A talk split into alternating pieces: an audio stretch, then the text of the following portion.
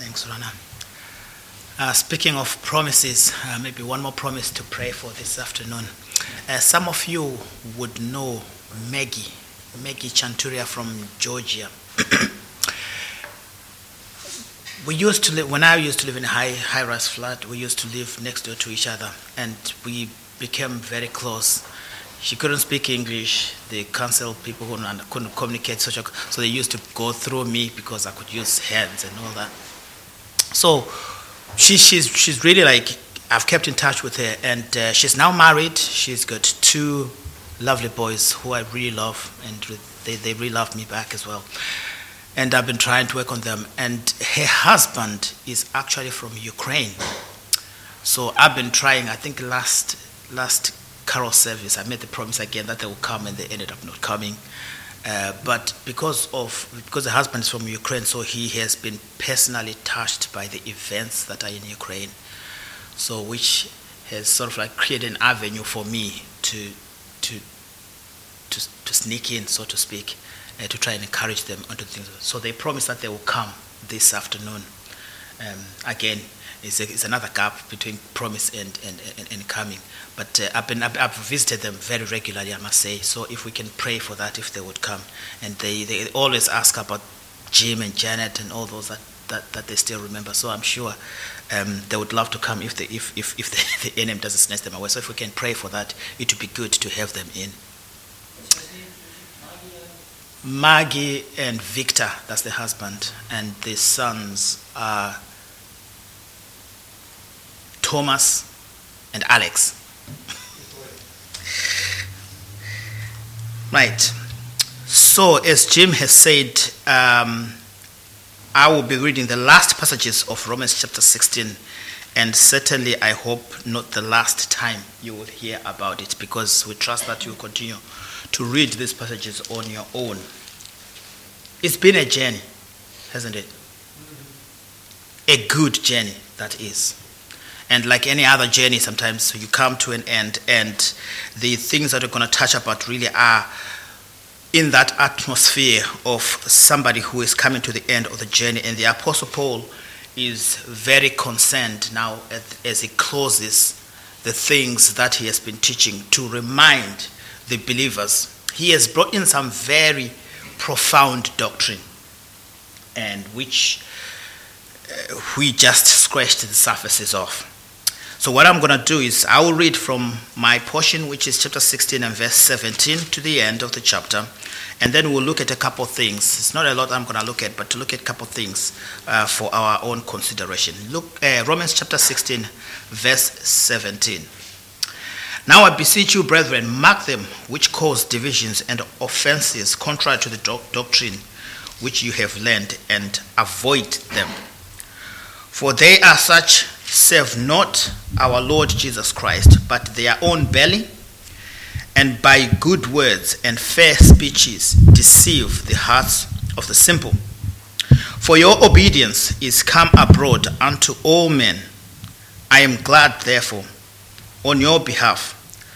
But yet I would have you wise into that which is good and simple concerning evil. And the God of peace shall bruise Satan under your feet shortly. The grace of our Lord Jesus Christ be with you. Amen. Timotheus, my workfellow, and Lucius, and Jason, and Sosipater, my kinsmen, salute you. I, Tertius, who wrote this epistle, salute you in the Lord. Gaius, my mine host, and of the whole church, saluteth you. Erastus, the chamberlain of the city, saluteth you and Quartus, a brother. The grace of our Lord Jesus Christ be with you all. Amen. Now to him that is of power to establish you according to my gospel and the preaching of Jesus Christ according to the revelation of the mystery which was kept secret since the world began, but now is made manifest and by the scripture of the prophets according to the commandment of the everlasting God, made known to all nations for the obedience of faith. To God only wise be glory through Jesus Christ forever. Amen. Amen. And as always, we always trust that the Lord will bless the public reading of His word. Now, before we look at the first two verses uh, that in the portion that we have just read, I just thought maybe we could look at a couple of verses from Philippians, Philippians chapter 3.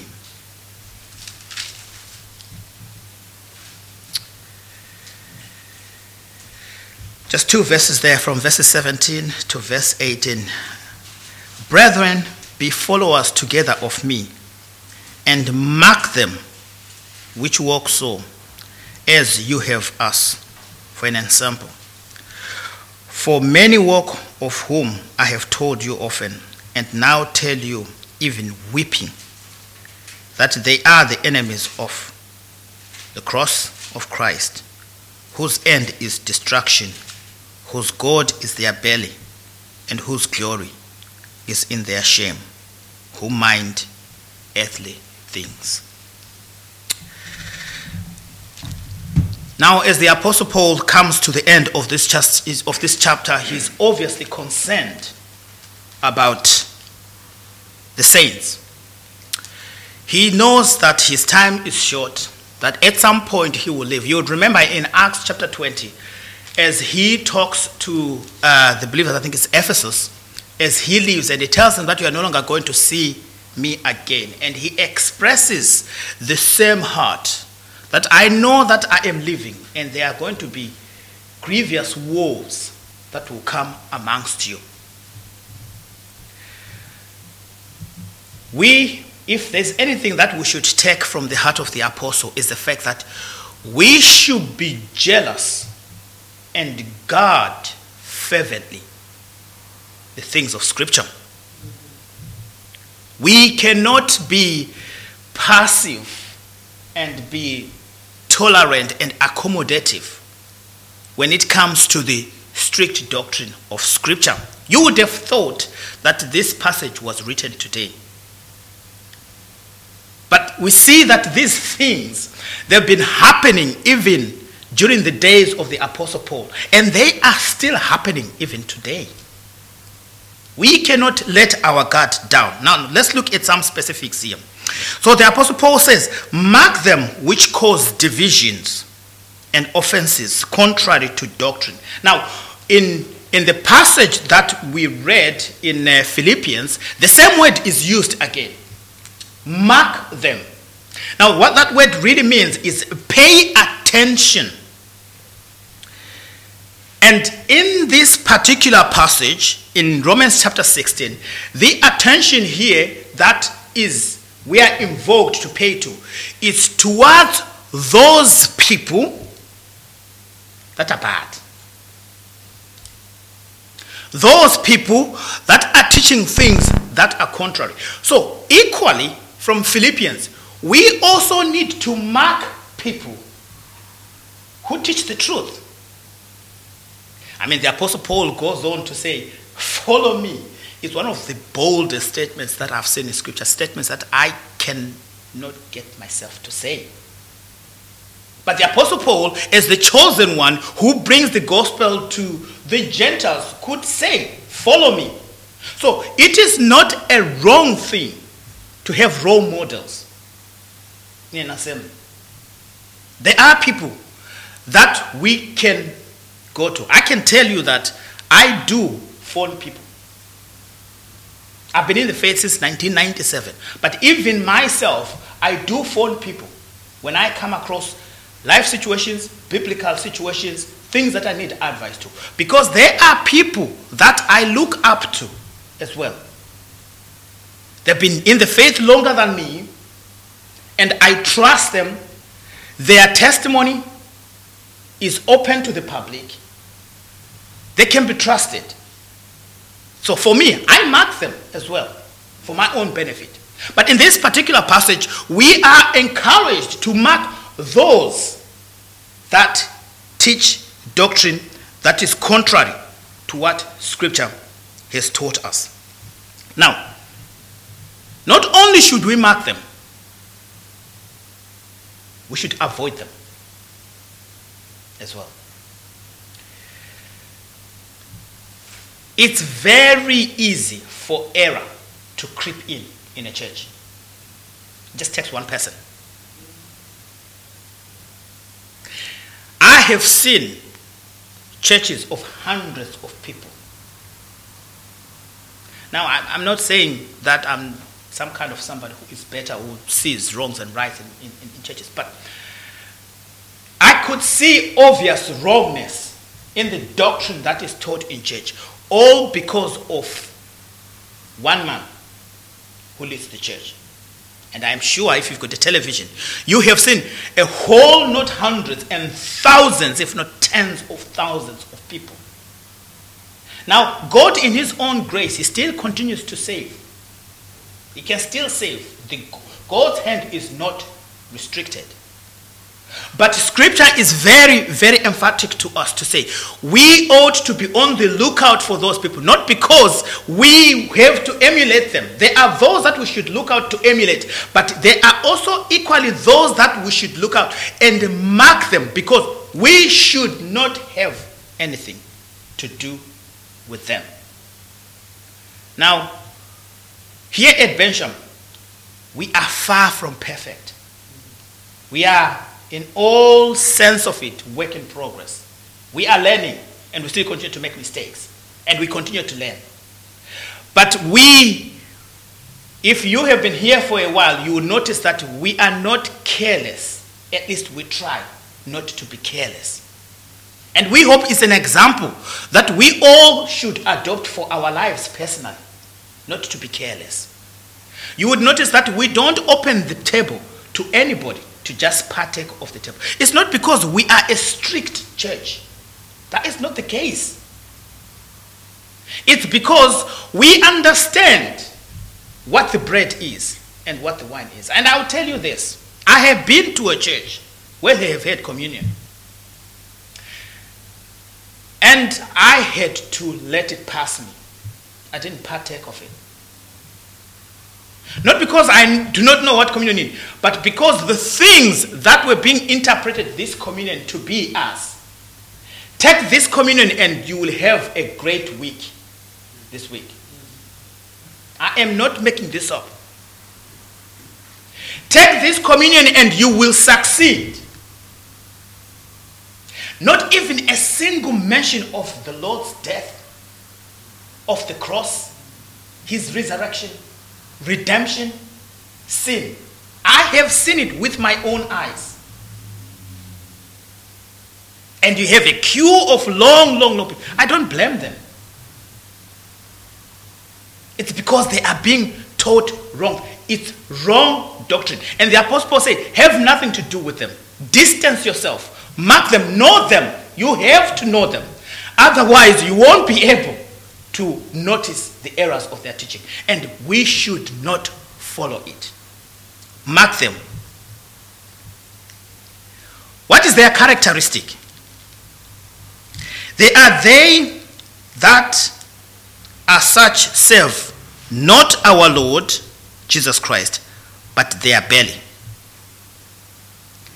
And by good words and fair speeches deceive the hearts of the simple. Now, what does it mean that they serve their belly? Self gratification.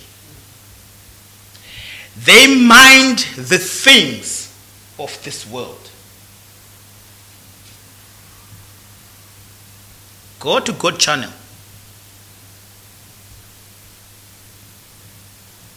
There is a whole lot of this. You would think this was written into the 21st century. They have taken the things of God, and boy, are they eloquent. They are smooth. They are the best salespeople you could find.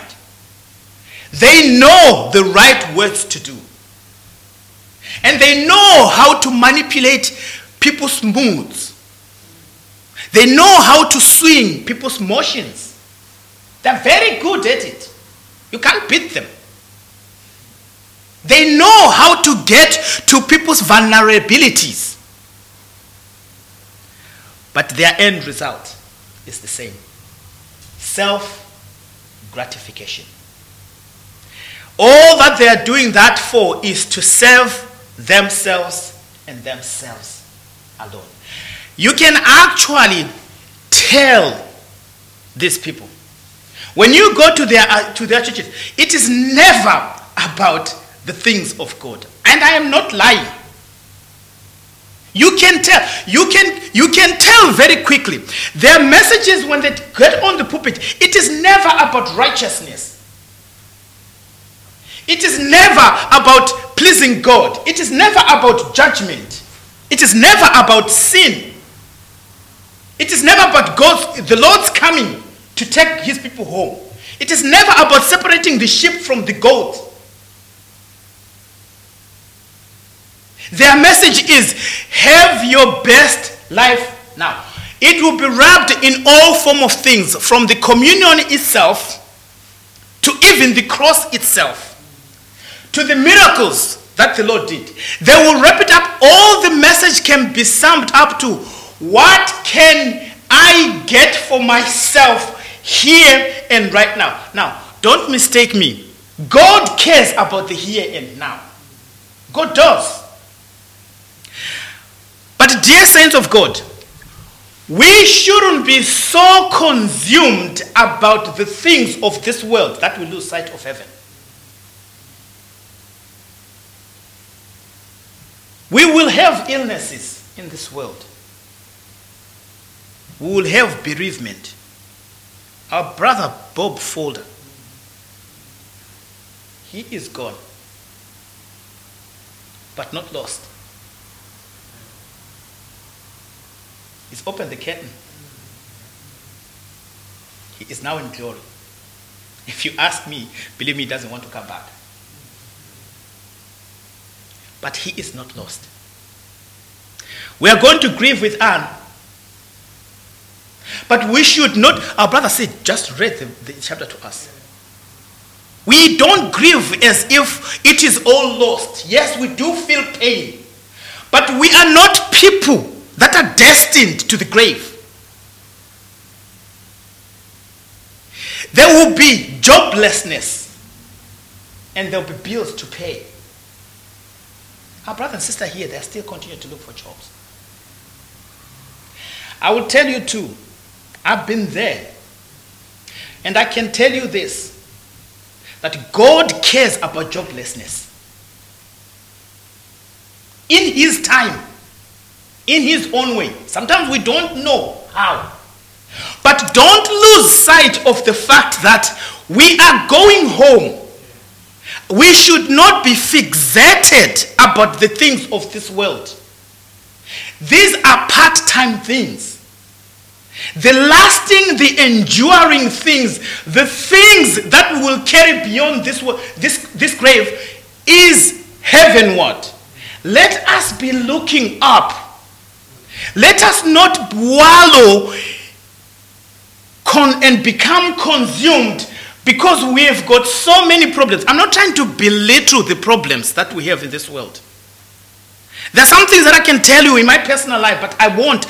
But I can tell you that unless you have understood, I don't know how I can communicate it to you, that the Lord, when He came into this world, He came to do a job. And He did it very well. He is now gone to prepare a place for us. Not here. Not here. Our place is prepared, not here, somewhere else. You have to get it to your soul, dear saint. You have to get it to your mind. You have to get it to the very inward of yourself to say that the Lord is gone home to prepare a place for us. Where He is, is where our destination is.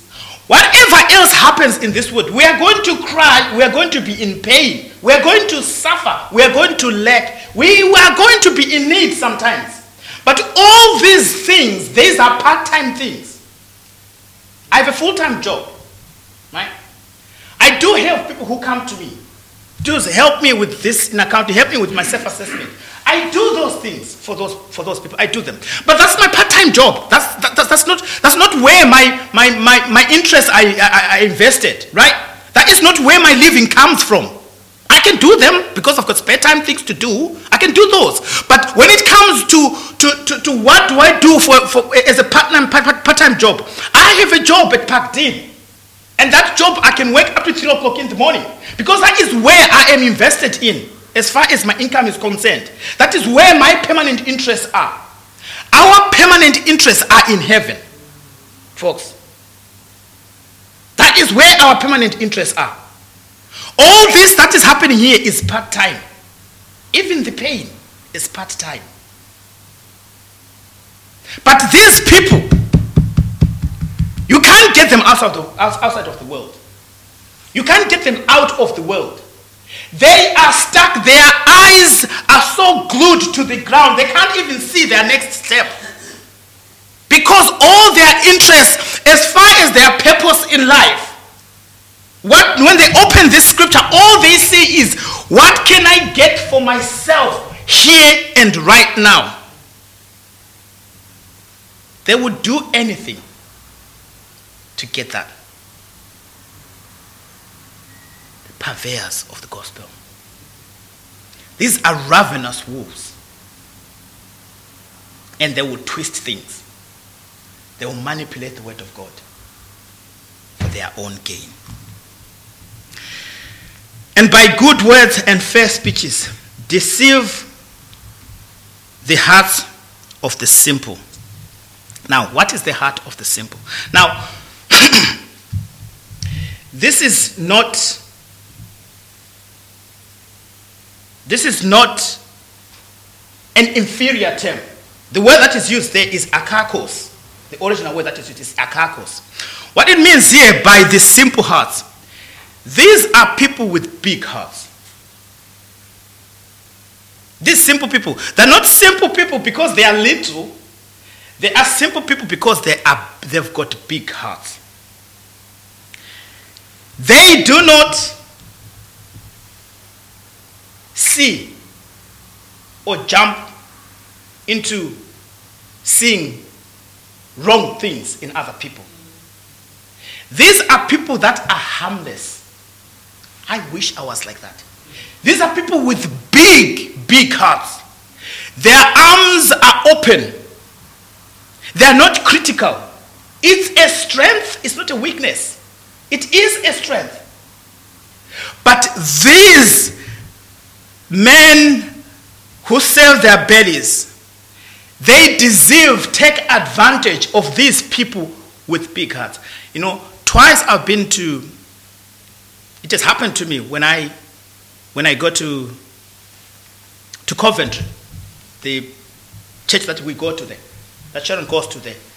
Twice, when I sit down, last time it was a nine year old boy, I was sitting, and this boy just came and just ran at me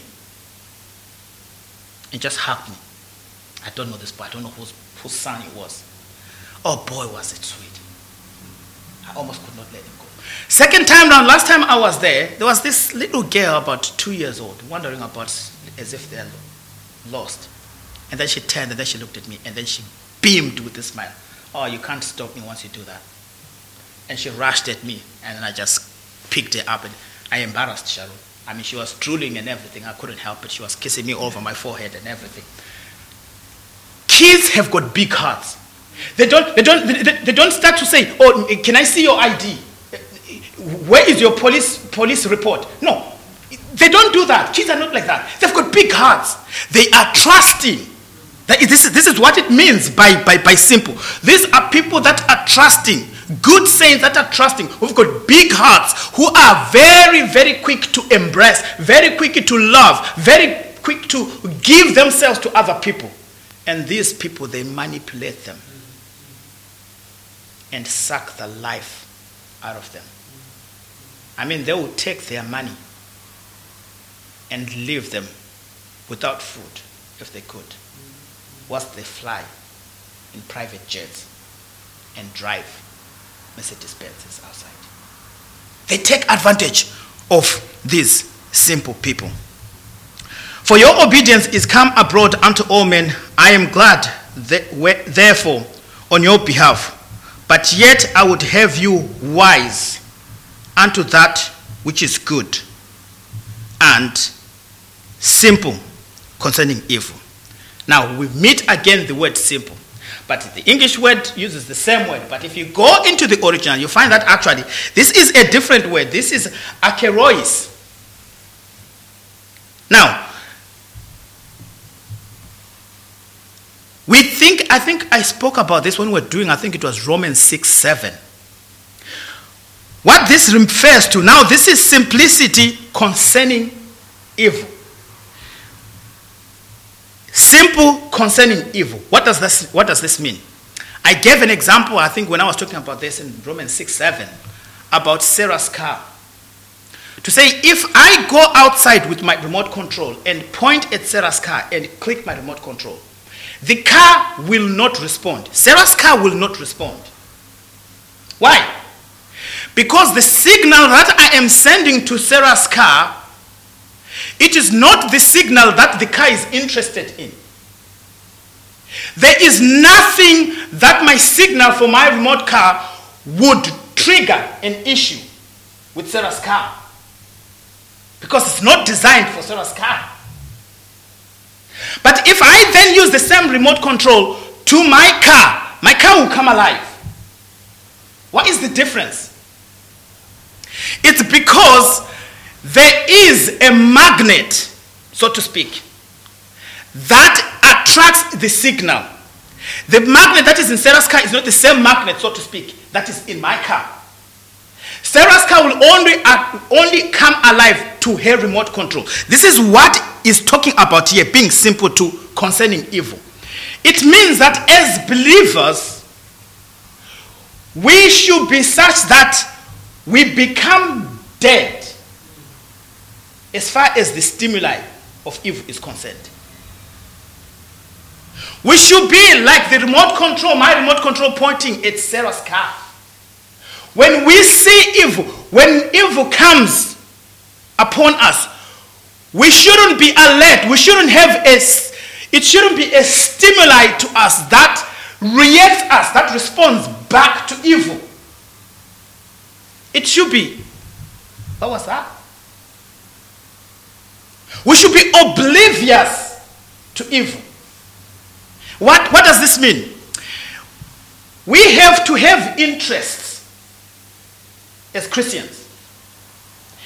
Interests that when we see them, when we smell them, we come alive. When you see somebody praying at the airport, do you not come alive? You come alive, don't you? My sisters, right? You think I am noisy. You meet my sisters when they are together. I mean, even I myself, I have to get up. Right? But I remember this other day, they were all there, and my mom were there, and it was absolutely chaos, right? They had children, little ones, that were sleeping in the bedrooms. In the midst of that noise and chaos and everything, one of my sisters, the youngest actually, jumped up and ran to the door. And we're like, what's that? What is she right? What is she jumping to? She heard her baby cry. Even though there was so much noise around her, right?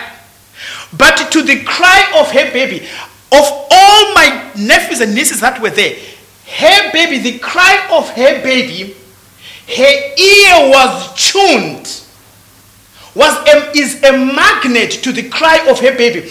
At the faintest sound of her baby, even in the chaos of the noise of my sisters, her ear is so tuned to her baby that she became alive at an instant. Why? Because she has an interest in the safety of a baby. This is what is talking about here.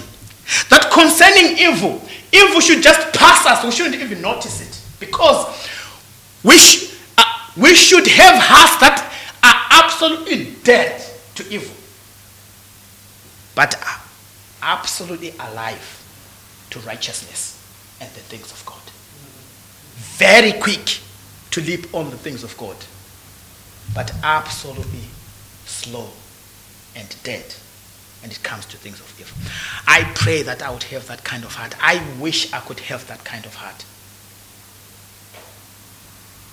The things that we sometimes see on television, the things that we sometimes hear in our work- workplaces, just, just pass through. I don't want, even want to hear them. They should have no interest in me. The jokes that sometimes they tell in the workplaces, they shouldn't cause me to laugh. I should be dead to that kind of thing. You know the jokes that I'm talking about. This is what is, scripture is talking about here about being simple concerning evil. And God of peace shall bruise Satan under your feet shortly. And the grace of the Lord Jesus Christ be with you. Amen. It's one of those truths that scripture just drops there and then just just drops there as an obvious thing. Did you know that the devil, Satan, is going to be bruised under our feet? Did you know that? Did you know that Christians will have Satan under his feet? Did you know that? These are the truths that Scripture tells us for our own courage and strengthening of our faith. It may look like evil is winning. It may look like Satan is winning. I mean, the laws that are being passed. I mean, our Sister Janet works at the Christian Institute. They put up a good fight for the cause of the things of God. But sometimes it looks like a losing fight. But do you know that Satan is going to be crushed under our feet? We don't walk by sight. No matter how the world looks, dear saints, otherwise you won't go out there and witness. I'm telling you the truth. If you look at the way the world things goes, you won't go out and. You think it's a lost cause. But we have to know what scripture is telling us. That forget what the news say. Forget what we see. Forget the work environment that we work in. Forget all that. What the scripture tells us. Satan is going to be bruised under our feet. Therefore, go out there on the streets. Even if you be the only one on the streets who'll be preaching the word of God. You are on the victory side. You will win. We are going to win. We can know that. We need to remind ourselves some of these things sometimes. If you are anything like me, sometimes you feel despondent.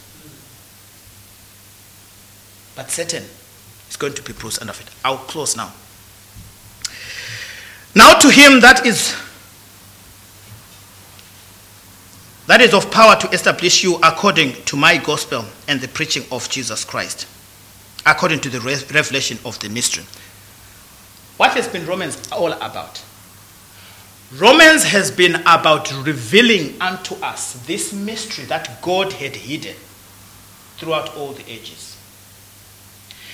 All along in the Old Testament, it was known that there is a God, but he was known as the God of the Jews.